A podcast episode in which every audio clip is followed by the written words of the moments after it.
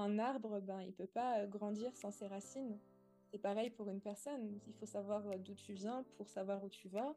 On a besoin de notre famille, on a besoin d'avoir la transmission des générations d'avant, donc pour, pour aussi bah, pouvoir faire pousser les plus belles branches possibles. Métis, c'est quoi au juste? Un mélange de couleurs? Un mélange de cultures? C'est un concept qui est large et complexe. L'art du métissage est le podcast pour t'aider à créer ta propre définition du métissage et à assumer la diversité que tu portes en toi. Comment mieux vivre sa quête identitaire? Comment constituer sa personnalité et prôner sa pluralité dans un monde où l'on t'incite à choisir ton camp? Chaque mardi, j'ouvre les débats, j'amène de la conscience pour lever des tabous et aider la génération métissée à assimiler ces différences comme une force. Je suis Céline, l'hôte de ce podcast. Je suis très heureuse de t'accueillir ici. Si ce sujet te plaît, n'hésite pas à t'abonner pour être informé des nouveaux épisodes et à me laisser 5 étoiles ainsi que ton avis. Tu peux également me retrouver sur Instagram sous le même nom. Bienvenue Aujourd'hui, j'ai l'honneur d'accueillir Isabelle pour un nouvel épisode de podcast. Nous avons sélectionné le sujet de la transmission culturelle. C'est un sujet qui nous semblait particulièrement important. C'est pourquoi nous avons échangé, débattu, nous nous sommes posé des questions avec Isabelle autour de ce sujet. Isabelle m'a partagé son histoire, autour de la transmission culturelle. Du coup, je vous laisse découvrir tout ça maintenant et je vous souhaite une bonne écoute.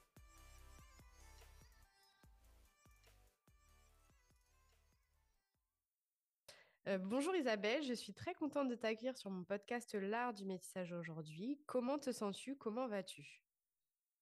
Hello Céline, bah écoute, je vais très bien. Je suis ravie d'être ici avec toi pour euh, échanger autour du métissage. Donc euh, merci pour cette belle opportunité. Ben, je suis très contente de pouvoir ben, parler avec toi aujourd'hui. On va entamer un sujet, non pas des moindres, sur la transmission de culture. Est-ce que tu peux nous faire une petite présentation de toi?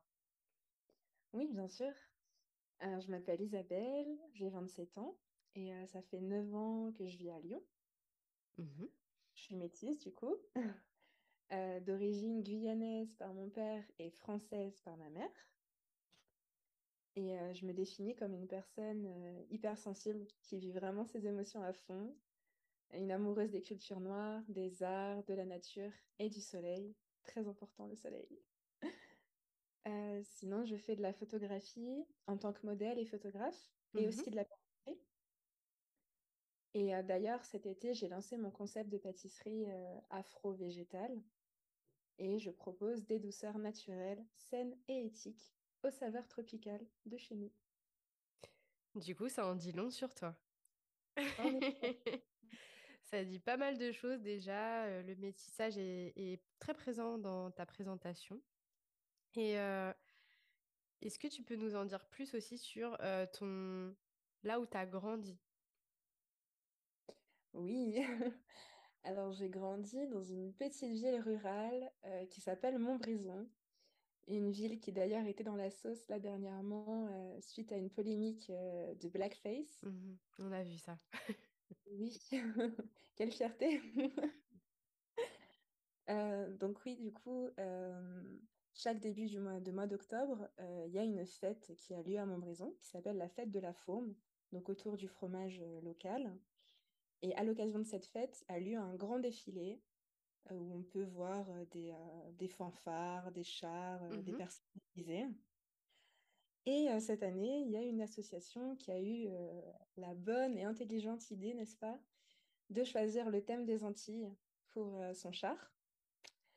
Donc jusque-là, a priori, tout va bien. sauf que, en fait, ces personnes, du coup, se sont déguisés, euh, déguisés entre guillemets, hein, avec des vêtements en tissu madras. Ils ont fait des danses sur des musiques antillaises et pas que, parce que la vidéo qui circulait beaucoup sur les réseaux sociaux récemment, c'était une, une, chanson de Sega, je crois, soit de la, Réunion ou de l'île Maurice, donc rien à voir avec les Antilles, donc déjà ils étaient un peu hors sujet. Ils ont, ils ont un peu fait un amalgame là, ils ont mélangé un petit peu tout. Voilà, exactement. Ils ont fait une salade avec toutes les îles à l'intérieur. Ouais. Et le plus grave dans tout ça, c'est qu'ils ont fait une blackface, donc, donc ils se sont peints le visage avec de la peinture marron. Et voilà, pour eux, ça ne semblait absolument pas poser de problème. On les voit poser avec le sourire sur différentes photos et danser, et chanter, etc. Donc, donc voilà.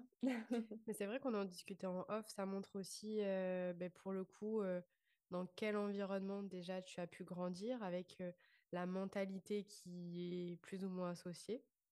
Donc ça dresse déjà euh, un portrait de, de, de ce que tu as pu peut-être vivre en, en étant là-bas. En effet, oui. Euh, en fait, malheureusement, quand j'ai vu euh, cette histoire, cette affaire de blackface, ben, j'étais pas vraiment surprise en fait. Ouais. Parce que par rapport à tout ce que j'ai vécu, entendu quand j'étais petite, du coup, à Montbrison, Mm, euh, à l'école, dans la rue ou autre, ouais, j'étais pas étonnée. Après, bien sûr, j'ai pas envie de faire d'amalgame avec euh, tous les Montbrisonnais, hein, parce que j'ai aussi des, de très bons souvenirs euh, oui, de Montbrison, mais, euh, mais c'est vrai oui. il y a toujours certaines personnes comme ça qui ont une mentalité arriérée et raciste et très stéréotypée. Et euh, bah, malheureusement, j'étais confrontée à ces gens-là aussi. Donc voilà. Isabelle, du coup, je, je- je voulais savoir pourquoi, pour quelles raisons tu as souhaité t'exprimer sur mon podcast? Oui, alors déjà, euh, ce qu'il faut savoir, c'est que j'écoute énormément de podcasts. Mhm. C'est quelque chose que j'aime beaucoup. Et euh, quand j'ai découvert le tien, du coup, sur Instagram, bah, j'étais euh, très heureuse parce que jusqu'à aujourd'hui, je ne connaissais pas encore de podcasts qui mettaient en valeur le vécu de personnes métissées. Euh, donc, euh, du coup, euh, ouais, je, je, je crois que je t'ai laissé un petit commentaire en Oui, c'est ça. Et, et puis après, on s'est, écrit. Et, vraiment, en fait, je me suis dit, quand j'ai vu euh, l'art du métissage exister, enfin, l'existence de l'art du métissage, que bah, je- j'avais rêvé d'un podcast comme le tien et que tu l'as fait. Et, et voilà, j'ai trouvé ça vraiment cool. Et, et j'avais très, très envie d'y participer. Mais de mon côté, euh, déjà merci, parce que de, de mon côté, c'est vrai que ça m'a fait très plaisir de lire euh, ben, ton commentaire où, où tu me disais ça, où tu aurais aimé euh, pouvoir développer ou trouver ça peut-être même plus tôt. Et euh, ça m'a fait, ça m'a fait énormément plaisir. Donc, euh, donc voilà, je suis contente de t'accueillir sur mon podcast, comme je le disais déjà tout à l'heure, mais je te le, je te le redis. Oui, plaisir partagé. Comment tu te définis sur le plan racial? Sur le plan racial, je me définis pleinement comme une, une femme, comme une personne métissée, Mhm. de 100%. Euh, et j'aime bien le fait de spécifier que de 100%, on peut l'écrire avec euh, 100 S-A-N-G-S, donc Ouais. vraiment 200, euh, 200 qui sont mêlés en moi. Euh, donc vraiment métisse, voilà, à 200%. Par contre, c'est vrai que quand il s'agit de prendre position sur les questions, sur des questions de politique ou de société, euh, je me range plus du côté noir. Mhm. Et aussi, c'est vrai que euh, d'un point de vue culturel, que ce soit au niveau de la musique, de la gastronomie, de certaines valeurs aussi, c'est vrai que je, me sens plus proche aussi euh, de la communauté noire, des cultures afro, euh, de la Caraïbe, du Brésil, de l'Afrique, enfin vraiment de, toutes, les cultures noires du monde. Et voilà, sans pour autant renier ma partie blanche, parce que je trouve que vraiment les deux sont, sont indissociables. Oui, to- totalement, elle est là, elle est importante et, et c'est ce qu'on prône sur le podcast L'Art du métissage, c'est vraiment de pouvoir euh, euh, assumer sa pluralité culturelle, comme on le souhaite, à des degrés peut-être différents, mais c'est important de ne pas le, le renier, comme tu dis. Et Exactement. tu peux me donner ta définition du métissage? Oui, elle va être un petit peu longue, euh, parce que pour moi, euh, bah, la définition du métissage, elle est aussi euh, complexe et nuancée Ouais. que le métissage lui-même. Donc, du coup, j'ai pris des notes pour être sûre de rien oublier.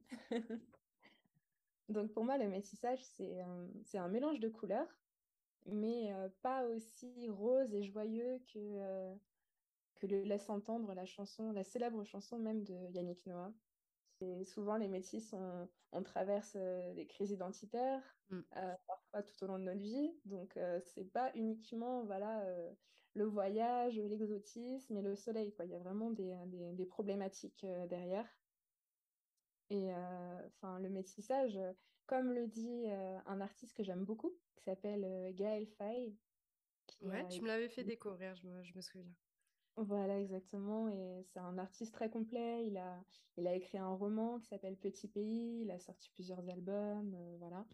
Et dans sa chanson euh, Métis, il dit que le métissage, ce, n'est pas l'avenir de l'humanité. Le métissage, c'est de la boue en vérité. Et euh, moi, je suis plutôt d'accord avec, avec ce qu'il dit, parce que malgré la beauté et la richesse du métissage, c'est un fardeau et c'est très complexe. Tu l'as vraiment ressenti comme ça? Ouais, Ou en tout cas, auparavant? Exactement, ouais. Autant comme une richesse, comme une, euh, voilà, une, une double culture euh, très belle, mais aussi comme un, un fardeau, comme euh, quelque chose qui m'a qui m'a beaucoup euh, perturbée tout au long du temps. Euh, parce que c'est vrai qu'en tant que métisse, on est tantôt euh, rejeté, moqué, regardé de travers, euh, critiqué, et euh, tantôt euh, fantasmé, exotisé, parfois mis sur un piédestal. Donc c'est vraiment un énorme paradoxe, une belle contradiction et c'est parfois compliqué de, de se retrouver. Ouais, de trouver sa place.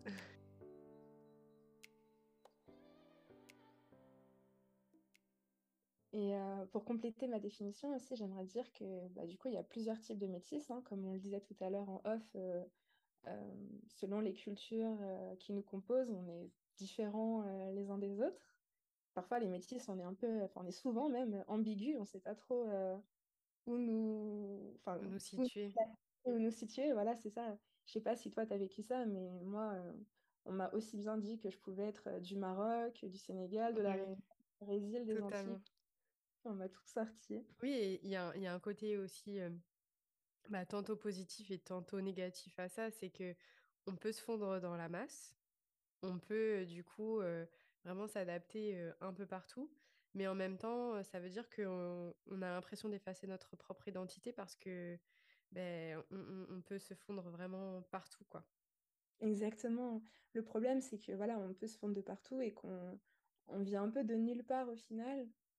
Et d'ailleurs, à ce propos, j'avais lu un livre très intéressant s'appelle Maudit Métis, Mhm. écrit par euh, Bertrand Dical. Et lui, il commence vraiment la, la première page de son livre. Il explique que euh, nous, en tant que métis, en fait, on n'est pas un peuple. Et du coup, dans la langue française, on n'a même pas le droit d'avoir une majuscule. C'est-à-dire que, tu vois, on va minuscule. voilà, nous, métis, c'est minuscule et c'est comme ça, dans la langue française du moins. Donc, euh, tu vois, on va pouvoir écrire euh, les Noirs, les Blancs, euh, les Arabes, les Ouais, ouais. Asiatiques et toutes les nationalités avec une majuscule. Mais nous, les métis, on n'en a pas. Et, et ouais, ça prouve bien que ben, c'est voilà, c'est complexe et compliqué et qu'on est, on n'est pas vraiment un seul bloc, quoi. On est un Ouais, mélange ouais. de culture, d'identité, de couleurs, parfois de religion. Et, et ouais, on est tous euh, différents les uns des autres, mais en même temps, il y a des problématiques qui, euh, qui, nous rassemblent. Et du coup, euh, Isabelle, tu sais, tu alors, as grandi dans un contexte euh, particulier, donc parce que tu es métisse, tu te sens métisse, mais finalement, ça n'a pas toujours été le cas puisque tu as eu des points d'interrogation pendant longtemps sur tes origines, euh, durant de longues années. Ta famille n'a pas forcément évoqué tout de suite euh, ben, d'où tu, venais, pardon, tes origines, et ça s'est quelque peu transformé, on va dire, en, en tabou. Donc, si je mets une, une définition sur ça, pour que tout soit clair pour tout le monde, le, le Mhm. tabou, c'est vraiment passer sous silence euh, certains sujets euh, par peur, par pudeur ou par crainte. Donc, il y a vraiment eu, en fait, un tabou qui s'est créé autour de tes origines au tout départ. Et c'est ce qui a généré, en fait, dans ton histoire, une non-transmission culturelle, si je peux dire. T'as pas eu de par ta multi, ta pluralité culturelle, tu as eu vraiment un centrage sur un côté de ton identité et du coup pas forcément sur l'autre. Et on va dire que dans un processus classique, c'est de recevoir de la part de chacun de ses parents une partie de ses connaissances. Ou euh, de d'apprendre en fait euh, les différentes cultures qui composent euh, le couple. Exactement, c'est clair que dans l'idéal, une personne métisse ben, grandit avec ses deux parents et puis ses deux parents transmettent à l'enfant ben, chacun leur culture, chacun leur langue, leur tradition. Et Et ça, c'est dans un monde, bien sûr, ça reste dans un monde idéal parce qu'en réalité, toutes les connaissances, ça, toutes les connaissances ne sont pas forcément transmises et, et, euh, et culturellement, bah, on va le voir euh, et on le voit pour les métis, euh, bah, on n'a pas justement tout ça. Et la question qui se pose, et je te, je te laisserai répondre après, c'est que parfois, bah, peut-être il y a des gens qui se disent, mais pourquoi en fait c'est si important d'avoir une transmission et, et surtout quand on a une identité plurielle et qu'est-ce qu'on ressent en fait, nous, quand on a ces manques-là? Est-ce que tu peux euh, me décrire un peu, me, raconter quel était euh, ton, ton, enfance, euh, comment tu as grandi en fait? Eh j'ai grandi du coup à la campagne, avec, dans une famille monoparentale, donc uniquement avec ma mère, sans frères et sœurs. Et euh, du coup, voilà, avec une relation très fusionnelle avec ma mère, et puis euh, en étant très proche aussi de mes grands-parents maternels, que je voyais euh, tous les week-ends et pendant les vacances scolaires. Donc vraiment, j'ai, j'ai été couverte d'amour, d'attention. j'estime que j'ai manqué de rien, en tout cas, à à ce niveau-là. Mhm, Mais c'est vrai que ben, malgré toute la bonne volonté de mes grands-parents et de ma mère, et ben, il y a des choses qui m'ont manqué, des repères. Donc euh, repères vraiment euh, R-E-père et en finissant par le S, parce que j'ai manqué de repères identitaires et de mon père aussi. mhm, Donc euh, voilà, ma mère m'a élevée seule et euh, la maladresse qu'elle a commise malheureusement, c'est de ne de passer sous silence, de ne pas m'expliquer euh, mes origines entièrement et de ne pas me raconter dans quel contexte je suis née, qui est mon père. Enfin, elle me, elle me parlait vraiment jamais de lui. Et c'est en arrivant à mes 10 ans, si je me souviens bien, mhm. que j'ai enfin posé la question à ma mère.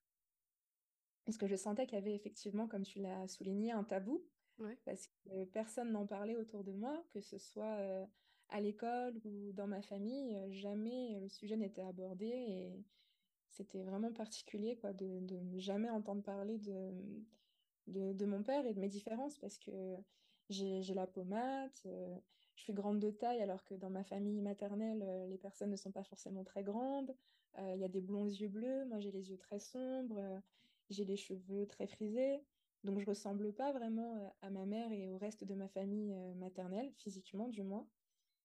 Et je me souviens qu'à l'école, en classe de CM2, euh, bah, le seul petit garçon noir de, de mon école m'a un jour dit Mais si ça se trouve, Isabelle, t'as été adoptée. Si ça avait été un enfant blanc, je l'aurais vraiment pris comme une attaque, euh, comme une énième moquerie, une énième critique, une Mhm. pique vraiment pour me blesser. Mais là, venant de lui, euh, ben, vraiment, ça m'a, ça m'a touchée, mais dans le sens où ça m'a fait réfléchir et où je me suis dit après, mais ouais, en fait, si ça se trouve, il a raison. Et ça a été un élément déclencheur? Oui, clairement.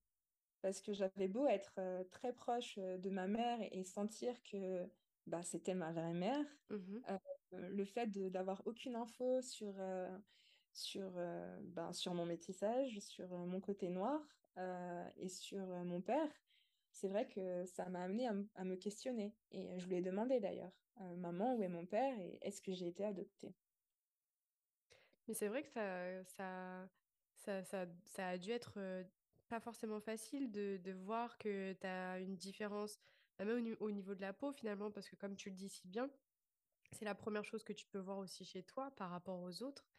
Et, ça a dû être vraiment difficile de te poser des questions, de regarder autour de toi et, de te dire je suis différente, quoi. Ouais, c'est totalement ça. En fait, ça peut paraître bête, mais quand on est enfant, on ne comprend pas trop la notion de mm, différence. Et euh, du coup, moi, je voyais que j'étais pas forcément comme les autres, parce que voilà, dans ma ville, il n'y avait pas beaucoup de noms blancs. Et, euh, il y avait les Arabes, deux, trois Asiatiques, une famille africaine. Enfin voilà, il y avait vraiment pas beaucoup de monde.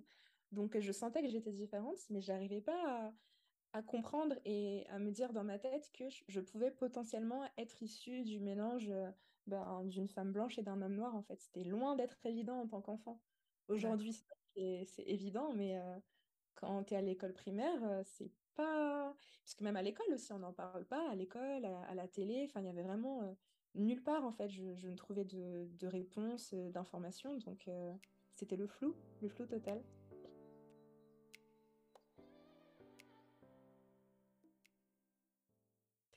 Et du coup, par rapport à tout ça, par rapport à tout ce contexte, est-ce que tu as vraiment eu le sentiment, à ce moment-là, tu t'es vraiment dit, ouais, il me manque des pièces du puzzle pour constituer mon identité, ou peut-être c'est venu beaucoup plus tard? Bah, ça a commencé à venir à ce moment-là parce que c'était vraiment le début de l'adolescence, du coup, vers 10, 11, 12 ans. c'est une période à laquelle ben, tout le monde se pose beaucoup de questions. On commence à, à s'affirmer petit à petit dans des, dans des choses qu'on apprécie, que ce soit des matières à l'école ou des, des choses extra, extrascolaires. Euh, on commence à avoir euh, une personnalité, un caractère qui s'affirme. Euh, et je commençais du coup à me définir sur, sur tous ces plans et à Mhm. savoir qui j'étais. Mais du coup, ouais, sur le plan racial, et ben, j'étais vraiment ouais, dans, dans le vide, dans le flou, dans le néant. Je savais vraiment pas comment me situer. Et du coup, c'est pour ça que c'est vraiment à ce moment-là que je, je, me suis interrogée, que, que ma mère m'a expliqué les choses et que j'ai pu commencer à reconstituer ce fameux puzzle Oui. et, et à, oui, petit à petit, euh, grappiller les, les, les, pièces manquantes pour, euh, par rapport à, à ma famille paternelle et par rapport à sa culture euh, guyanaise et, et les cultures noires de manière générale qui ont vraiment commencé à m'intéresser à ce moment-là, ouais, à l'adolescence. Ouais, j'aime beaucoup cette image du puzzle parce que, en fait, euh, je vois vraiment les choses en tant que personne euh, aussi métissée comme chacun a une boîte de puzzle avec différentes pièces. Des fois, c'est euh, 50 pièces à, à, l'intérieur, des fois, c'est 100, des fois, c'est 200, des fois, c'est des milliers. Et en fait, euh, on doit reconstituer certaines choses au sein de notre identité euh, avec plus ou moins en fait, de pièces de puzzle. Et, et euh, voilà, j'aime beaucoup cette, cette, cette image, euh, cette image-là. Euh, si tu pouvais exprimer par rapport à ce que tu as dit juste avant euh, ce que tu as ressenti euh, ben, face à cette non-transmission culturelle, euh, quels seraient les mots que tu utiliserais si tu as un ou deux mots, ou peut-être même une phrase, hein? Et ben, je me sentais vraiment euh, perdue, euh, très seule et dans le flou, encore une fois. Euh, le fait d'avoir euh, aucun euh, frère et sœur, cousin, cousine, camarade, ou même des adultes me ressemblant dans mon entourage proche et même dans ma ville, dans la ville de mon enfance, faisait que j'étais totalement perdue et que je me sentais seule. Et c'est vrai qu'aussi dans les années 90-2000, euh, il n'y avait pas beaucoup de, personnes noires et de personnes métissées dans les médias.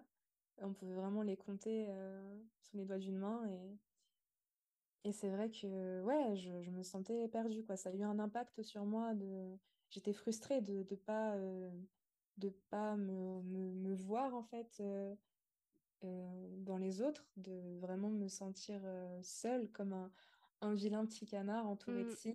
Et que ce soit vraiment dans ma famille, à l'école, à la télé, dans la rue, enfin, de partout, en fait. Pendant très longtemps, ça a été ça. C'est ouais, ça, ça me parle énormément ce que tu dis et, et en fait justement c'est là où j'en reviens un petit peu à ma question de tout à l'heure où je voulais mettre en avant cette importance de, d'avoir une transmission culturelle.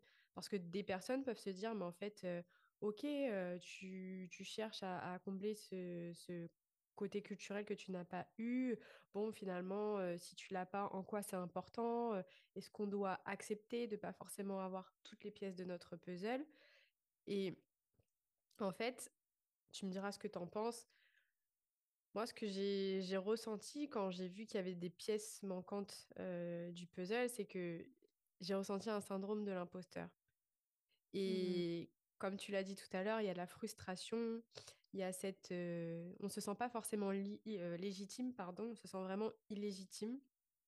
Et souvent, quand on va venir vers notre côté culturel un peu manquant, on va venir tracer notre route vers ce côté culturel qui nous manque, les personnes vont exploiter cette brèche et vont appuyer là où ça fait mal, c'est-à-dire pointer du doigt nos différences, même si on vient vers eux pour avoir euh, ben, culturellement ce qui nous manque. Et, euh, et c'est ce qui nous freine aussi parce que on peut parfois du coup ressentir des moqueries parce qu'on on essaye d'apprendre, on n'a pas forcément eu toutes les clés. Et ces moqueries-là nous freinent énormément, nous font nous remettre en question, nous demandent si un jour on sera légitime euh, et nous rendent, euh, nous mettent dans une forme de solitude en fait, je dirais. Mhm. Une forme de solitude dont on essaye de se sortir, mais dont c'est difficile de s'en sortir.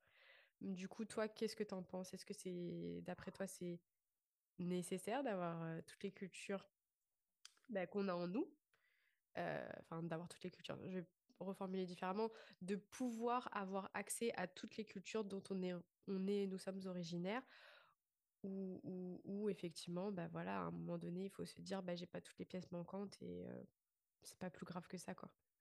Non, hors de question. Justement, je, je trouve ça primordial de, d'être au fait, d'être au courant de, de toutes les cultures qui nous composent. Et euh, d'ailleurs, euh, j'aime bien la métaphore, euh, enfin, utiliser cette métaphore de, de la barque. Enfin, en fait, j'avais l'impression pendant très longtemps d'être dans une petite pirogue en bois avec des pagaies un peu cassées, en train de suivre un énorme navire qui avance super vite. Et en fait, dans ce navire, bah, justement, euh, je pourrais mettre euh, bah, ma famille paternelle, euh, les Antillais, les Noirs en général, et, toute cette culture afro en fait qui m'a manqué et après laquelle j'ai, vraiment couru et, galéré à accéder pendant, longtemps. Et même encore aujourd'hui, hein, le travail n'est pas, encore complet parce que, comme on le disait en off par exemple tout à l'heure, euh, bah, dans mes fréquentations, dans mes amitiés notamment, euh, j'ai une majorité euh, d'amis blancs et d'amis métis, mais j'ai encore très peu dans mon entourage proche de personnes antillaises et de personnes noires, africaines ou, ou autres, parce que c'est vrai que j'ai l'impression de, de ne pas avoir totalement les codes.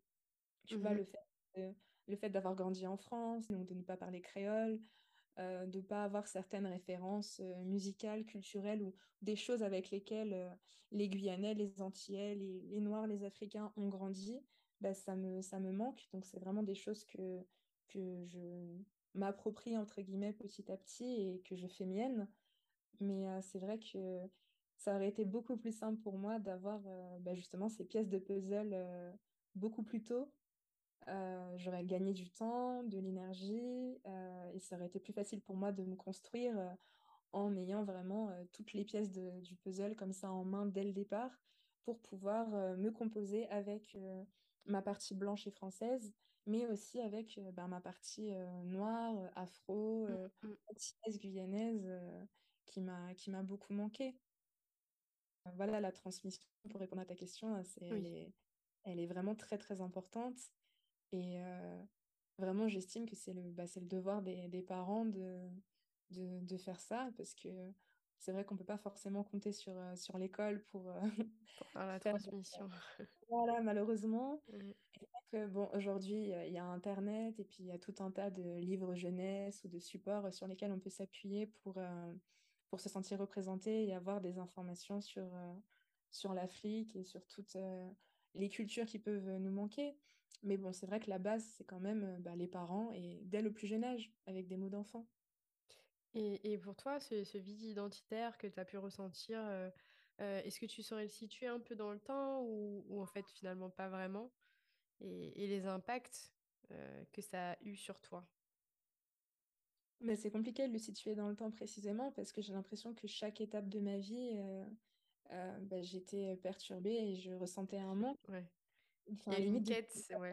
en fait, euh, depuis, depuis toujours.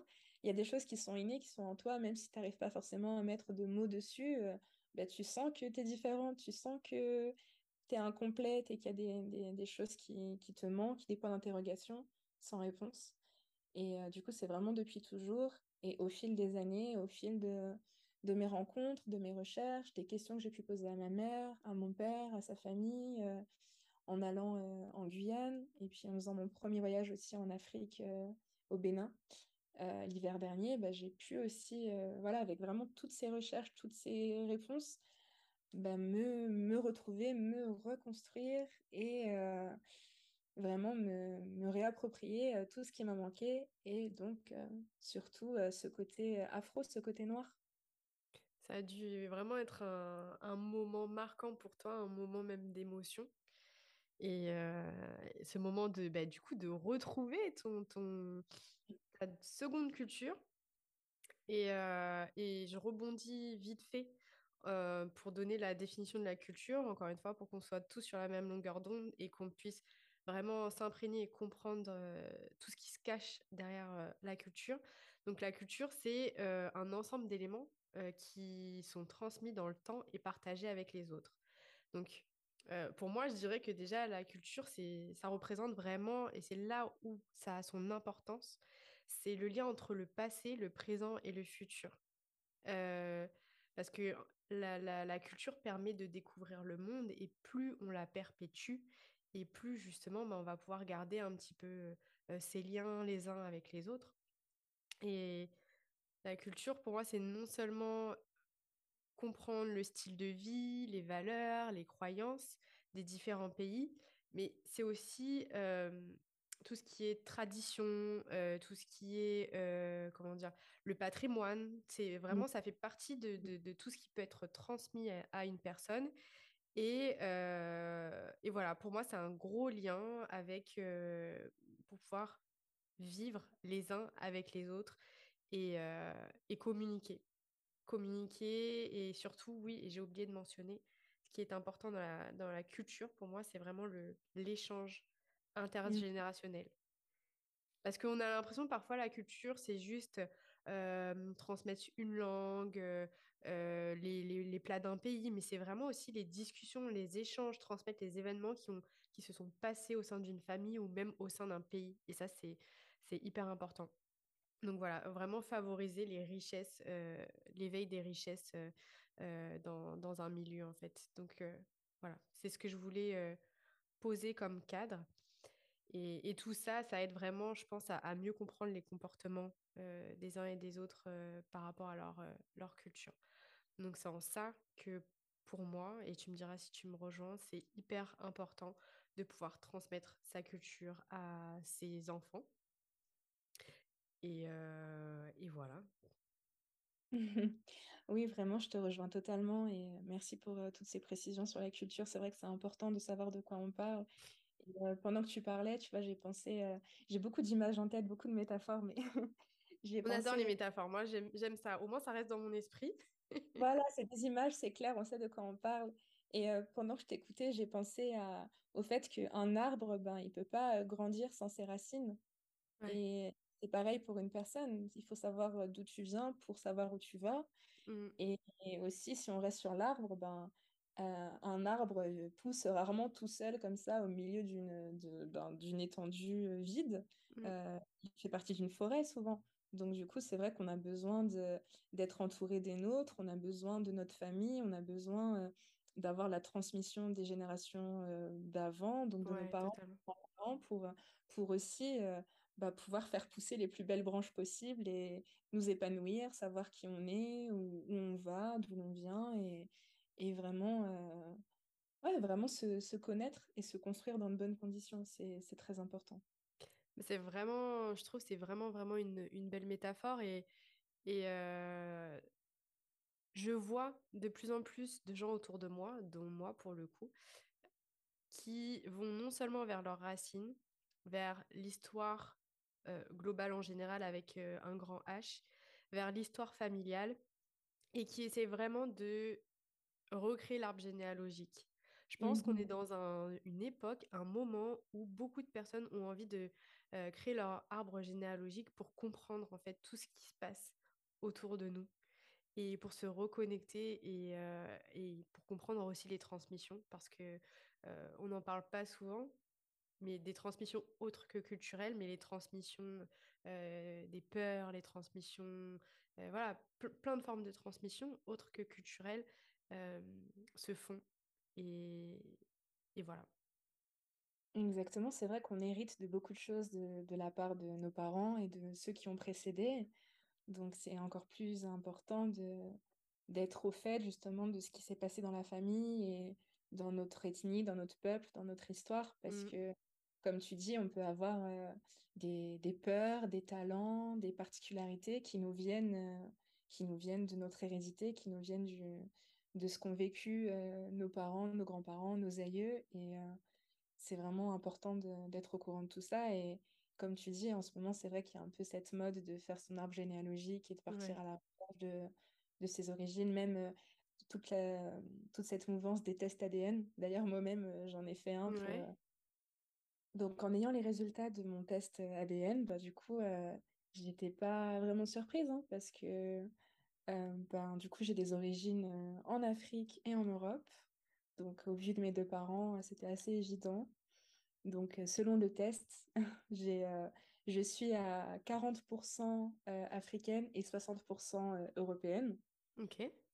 Là non plus, c'est pas surprenant parce que bah, il y a beaucoup de, pas toutes, mais il y a beaucoup de familles euh, aux Antilles et en Guyane qui ont été euh, métissées à travers l'histoire. Mhm. Et du coup, bah, j'imagine que dans la famille de mon père, bah, il y a eu, euh, il y a eu des mélanges et euh, il n'est pas euh, africain, noir euh, à 100% entre guillemets. Donc, Mhm. le 60-40 et pas un, un 50-50. Mais c'est vrai que c'est intéressant, enfin, ça a été intéressant pour moi de pouvoir me lier plus avec, avec certaines euh, régions en Afrique. Et là, du coup, je sais que je viens plus d'Afrique de l'Ouest, a priori. Mais bon, encore une fois, euh, il faut voir quel crédit on donne à ces tests parce que j'ai pas trop compris jusqu'à quelle euh, époque de Ouais. mouvement de population euh, euh, il, il remonte en fait. Donc, donc en fait, si ça se trouve, les peuples de mes ancêtres d'Afrique de l'Ouest, finalement, ils venaient d'ailleurs en Afrique. Donc bon, c'est à prendre aussi avec des pincettes, mais, euh, mais j'avoue que ouais, c'est... j'ai trouvé ça drôle et intéressant à faire. Mais c'est c'est- c'est- justement, c'est c'est ça qui est intéressant, c'est qu'on essaye tous de se reconnecter justement avec notre histoire, notre, euh, notre, euh, notre passé, etc., etc. Et en fait, finalement, ça vient euh, dans un air, dans l'ère du bien-être, dans l'ère où les gens euh, sont dans une phase où ils veulent se reconnecter à eux, ils veulent faire des choses qu'ils aiment dans la vie. Euh, on le voit, hein, après, après Covid, les gens essayent euh, d'aller vraiment sur vers qui ils sont. Et en fait, bah, du coup, c'est pas du tout étonnant que, qu'on, aille tous vers euh, qui nous sommes en termes aussi d'histoire, en termes de transmission culturelle, etc., etc.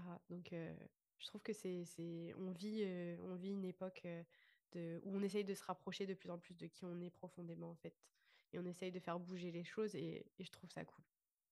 Voilà, c'est ça. On y contribue d'ailleurs avec ton podcast. Et, et je pense aussi que j'avais entendu parler, tu vois, de l'ère du Verseau. Et c'est vrai que j'ai l'impression que ces derniers temps, il y a pas mal de vérités qui sortent.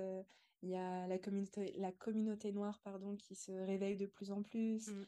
Euh, on est vraiment dans un moment charnière où on est vraiment en train d'essayer d'élever tous les consciences sur différents sujets qui nous tiennent tous à cœur. Et je pense pour, du coup, avoir vraiment un futur où euh, chacun pourra trouver sa place, en fait, quelque part, tu vois. Mm, c'est totalement ça. Isabelle, c'est quelle a été ta stratégie pour combler ce manque de transmission d'informations? Est-ce que tu as mis en place des actions? Est-ce que tu as utilisé des outils particuliers? Parce que on en voit aussi de plus en plus maintenant, notamment les livres. Euh, euh, voilà, si tu peux me parler un petit peu de, ta stratégie de, prise d'information pour, euh, euh, pour refaire un peu ce puzzle identitaire? Bah, déjà, la première étape, ça a été d'interroger ma mère et qu'elle me raconte euh, mon histoire. Ensuite, du coup, bah, très peu de temps après, il y a eu la rencontre avec mon père, avec sa famille. Et euh, pendant toute mon adolescence, donc vraiment collège-lycée, bah, j'essayais de faire le maximum de recherches euh, sur Internet. Vive Internet, franchement, ça m'a bien sauvée, euh, surtout pour apprendre à me coiffer, parce que Mm, vraiment, euh, mm. je pense qu'il y a plein de métis qui vont se reconnaître là-dedans, mais parfois, ouais, quand tu grandis avec ton parent blanc, bah, c'est compliqué d'avoir tes cheveux en bon état. le démêlage et le coiffage sont souvent des moments difficiles et de douleur, tu vois? Donc, c'est vrai que ben, grâce à des youtubeuses beauté, qu'elles soient en France, aux États-Unis, en Angleterre, ben, c'est grâce à elles que j'ai vraiment appris les, les, gestes, les bons outils et trouvé des produits, tu vois, pour vraiment prendre soin de, de mes cheveux, m'en occuper moi-même, comme ma mère n'y arrivait pas forcément. Et puis, c'est là aussi que j'ai commencé à faire des recherches un peu sur, ben, sur, sur l'Afrique, sur les Noirs, sur les Antilles, peu à peu, tu vois. N'ayant pas toutes ces informations-là pendant mes cours d'histoire géo à l'école ou à la télé ou dans mon entourage, ben, du coup, c'est vraiment sur Internet que j'ai fait ces recherches-là. Euh, donc ensuite, ça t'a beaucoup. Excuse-moi, vas-y. Et, et, et, ça t'a beaucoup aidé justement dans, dans ton cheminement euh, euh, d'apprentissage? Ah oui, totalement. C'est là que j'ai commencé justement à, à, avoir de plus en plus de pièces du puzzle et à me, à me trouver, à me, à me construire et à voir qu'en fait, bah, j'étais pas, j'étais pas seule. Et notamment avec toutes, euh, toutes ces belles photos de, de, filles aux cheveux naturels, aux cheveux euh, frisés, afro sur les, mm. euh, les réseaux, sur Internet. Bah, j'ai...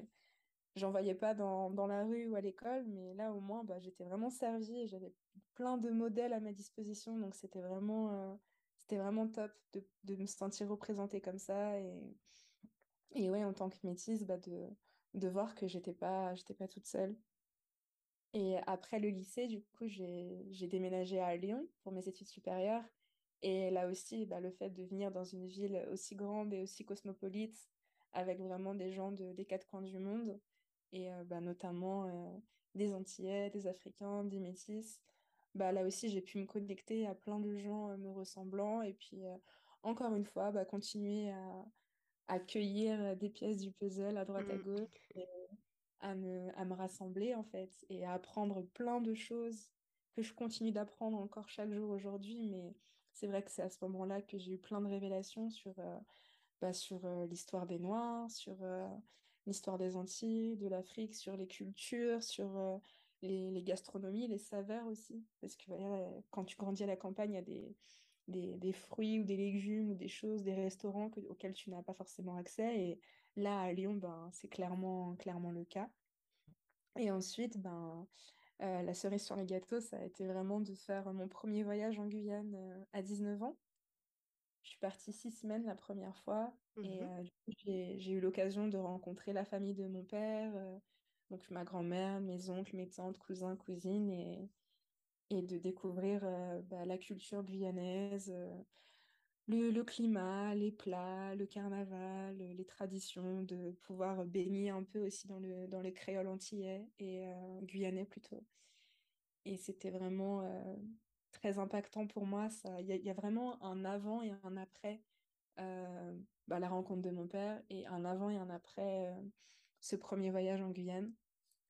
Et, et, finalement, en fait, c'est même si tu vas prendre ces pièces de puzzle pour les reformer au bon endroit pour créer ton identité, ben, je pense que tu, tu diras pas le contraire, tu le fais de manière plus sereine. En fait, c'est la sérénité. Ce chemin, tu le prends de manière beaucoup plus apaisée.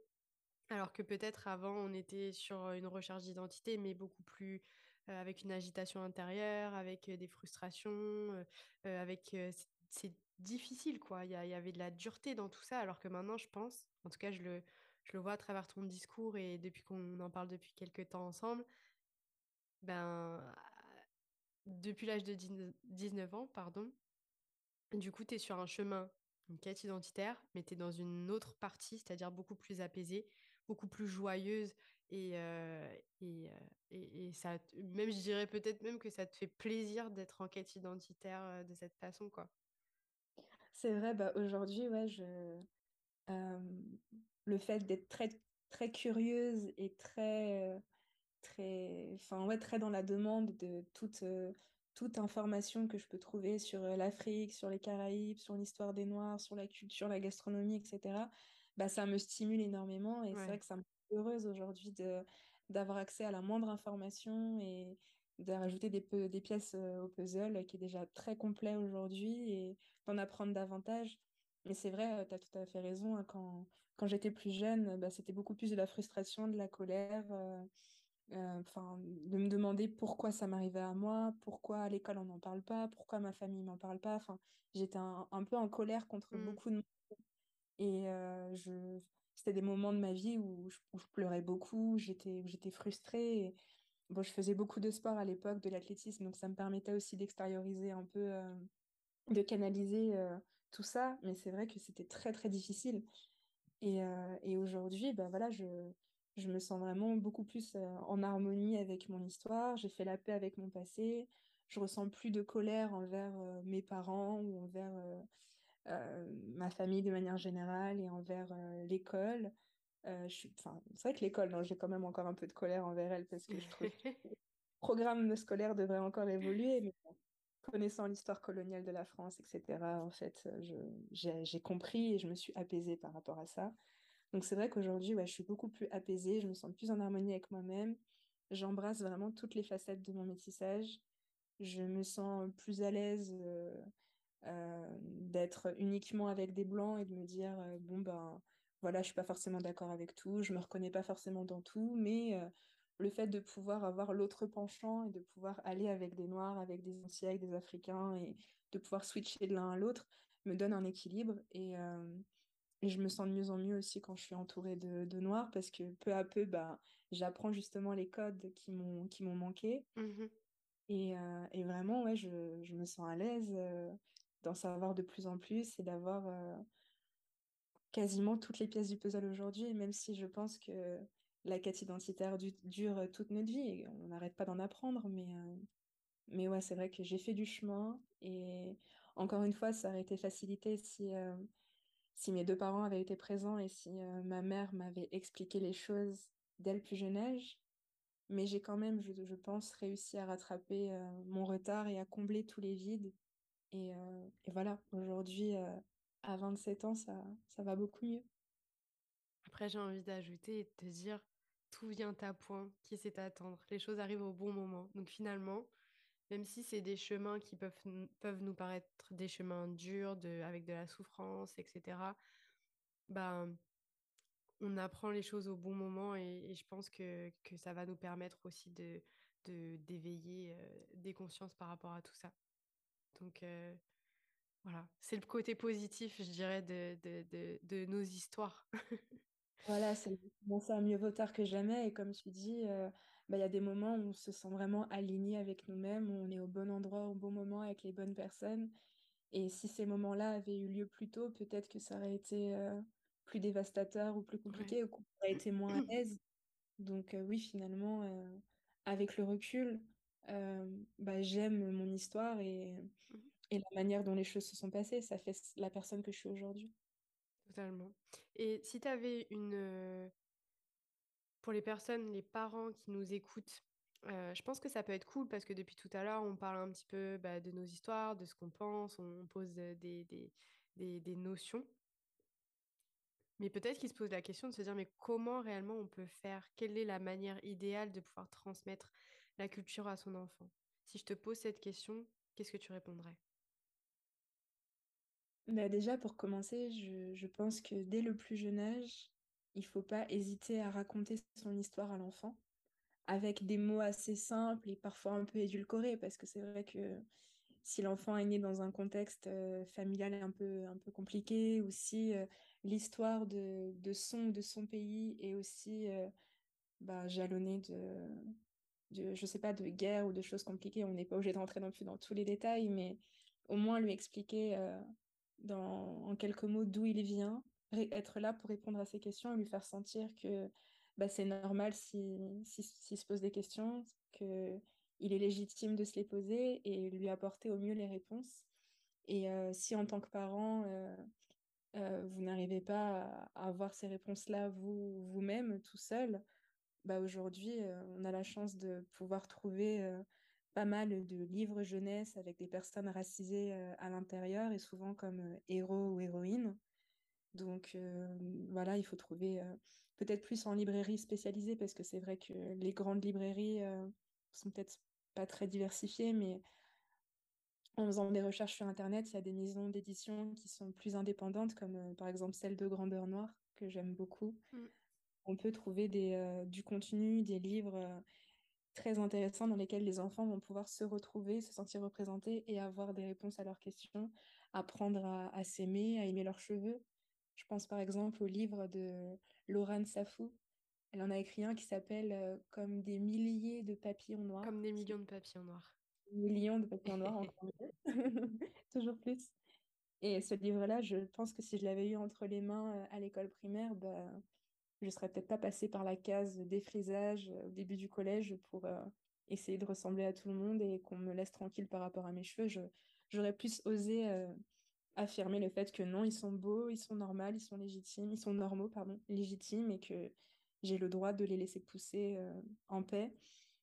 Donc oui, vraiment, ne pas hésiter à expliquer aux enfants les choses simplement, euh, trouver euh, des livres, des jouets qui leur ressemblent, dans lesquels ils pourront se sentir représentés, euh, faire des recherches sur Internet. Sur YouTube aussi, il y a beaucoup, beaucoup de, contenu et c'est vrai que j'en ai peu regardé, mais je suis sûre qu'aujourd'hui, il y a des YouTubeurs et des YouTubeuses qui s'adressent directement aux parents de métis, des blogs qui apprennent à s'occuper des cheveux de des, cheveux afro des enfants. Euh. il y a plein d'outils aujourd'hui à notre disposition. Donc euh, vraiment, euh, n'hésitez pas à diversifier en tout cas les, supports. Parce que plus l'enfant aura d'informations, plus il se construira de manière sereine. Et bon, peut-être qu'à certains moments, il, vous dira qu'il n'est pas intéressé. Ben, dans ce cas-là, attendez peut-être quelques mois ou quelques années qu'il grandisse un peu plus et, pour lui apporter tous ces éléments-là. Merci Isabelle pour euh, ta réponse complète. Et, mmh, et pour pas que peut-être les, les, parents qui vont nous écouter vont peut-être avoir peur et se dire que c'est un travail colossal et, et que voilà, ça peut sembler être une montagne, mais en fait finalement c'est juste, je dirais, étape par étape. Exactement. On n'est pas obligé de, de tout dévoiler dès le départ, mais en tout cas, je pense qu'il y a des étapes importantes euh, à ne pas manquer, en fait, en quelque sorte, et pour pouvoir euh, avancer de manière euh, plus sereine. Et puis, au fur et à mesure, bah, votre enfant, il vous dira ce dont il a besoin, parce que la communication, la communication aussi sera ouverte. Et, ça, ça va permettre bah, d'être dans de bonnes conditions et d'apaiser le stress, on va dire, des deux côtés. Donc, donc voilà vu que tu parlais de, de livres juste avant, tu pourrais, peut-être que ce n'est pas un livre, peut-être que c'est autre chose, tu vas nous dire. Est-ce que tu pourrais nous dire une œuvre qui a marqué l'année, ton, ton, pas l'année, mais qui a plutôt marqué ta vie?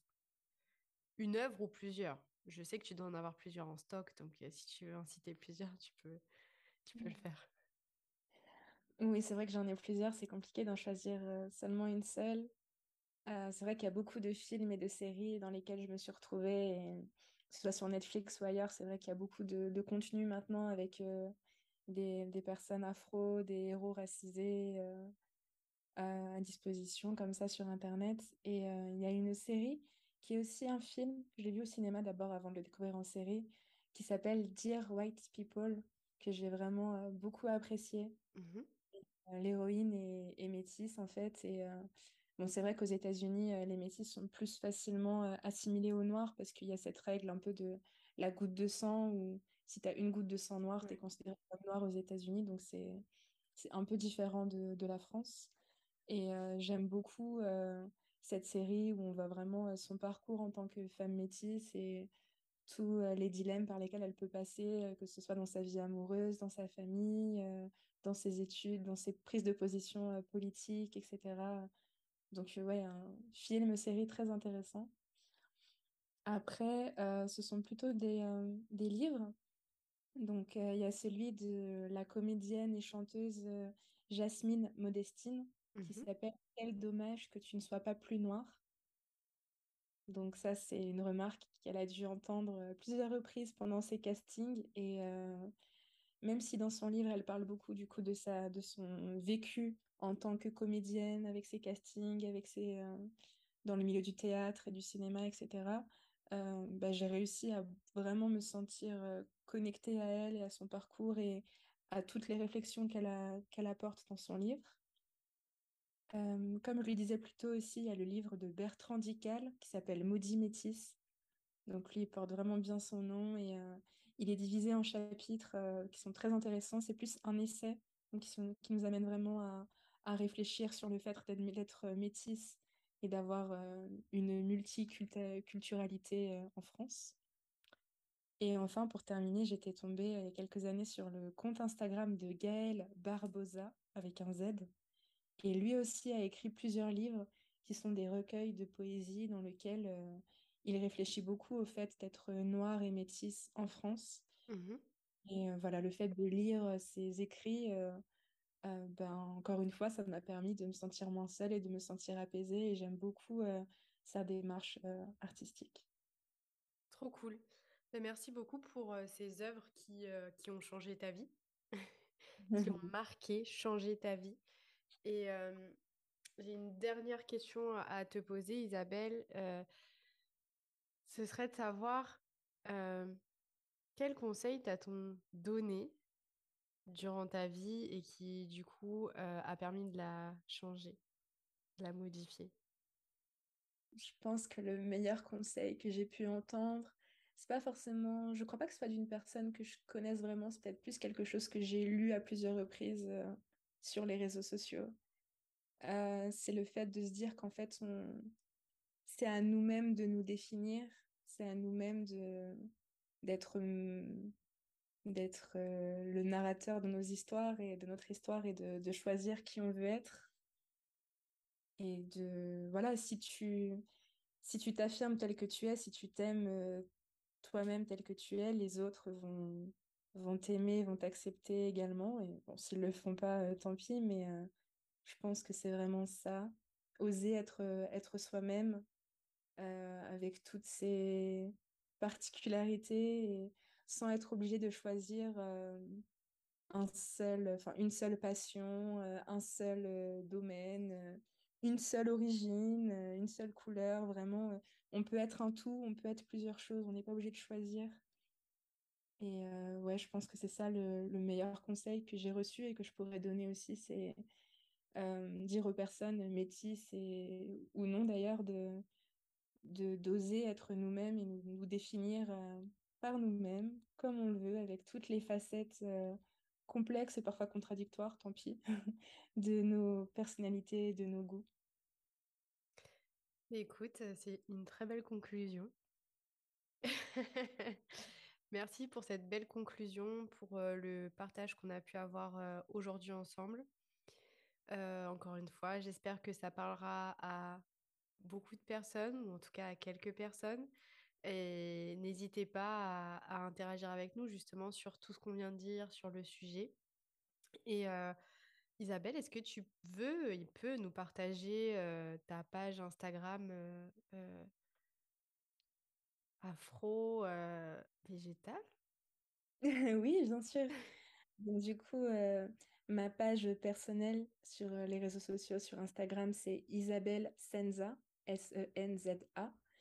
Et euh, mon compte de pâtisserie, du coup, euh, afro-végétal aux saveurs tropicales, c'est cannelle avec deux L, deux L, deux N, deux L, tiré du bas, hibiscus, cannelle hibiscus, sur Instagram également. Cool. Ben, merci beaucoup et puis ben, je te dis à bientôt.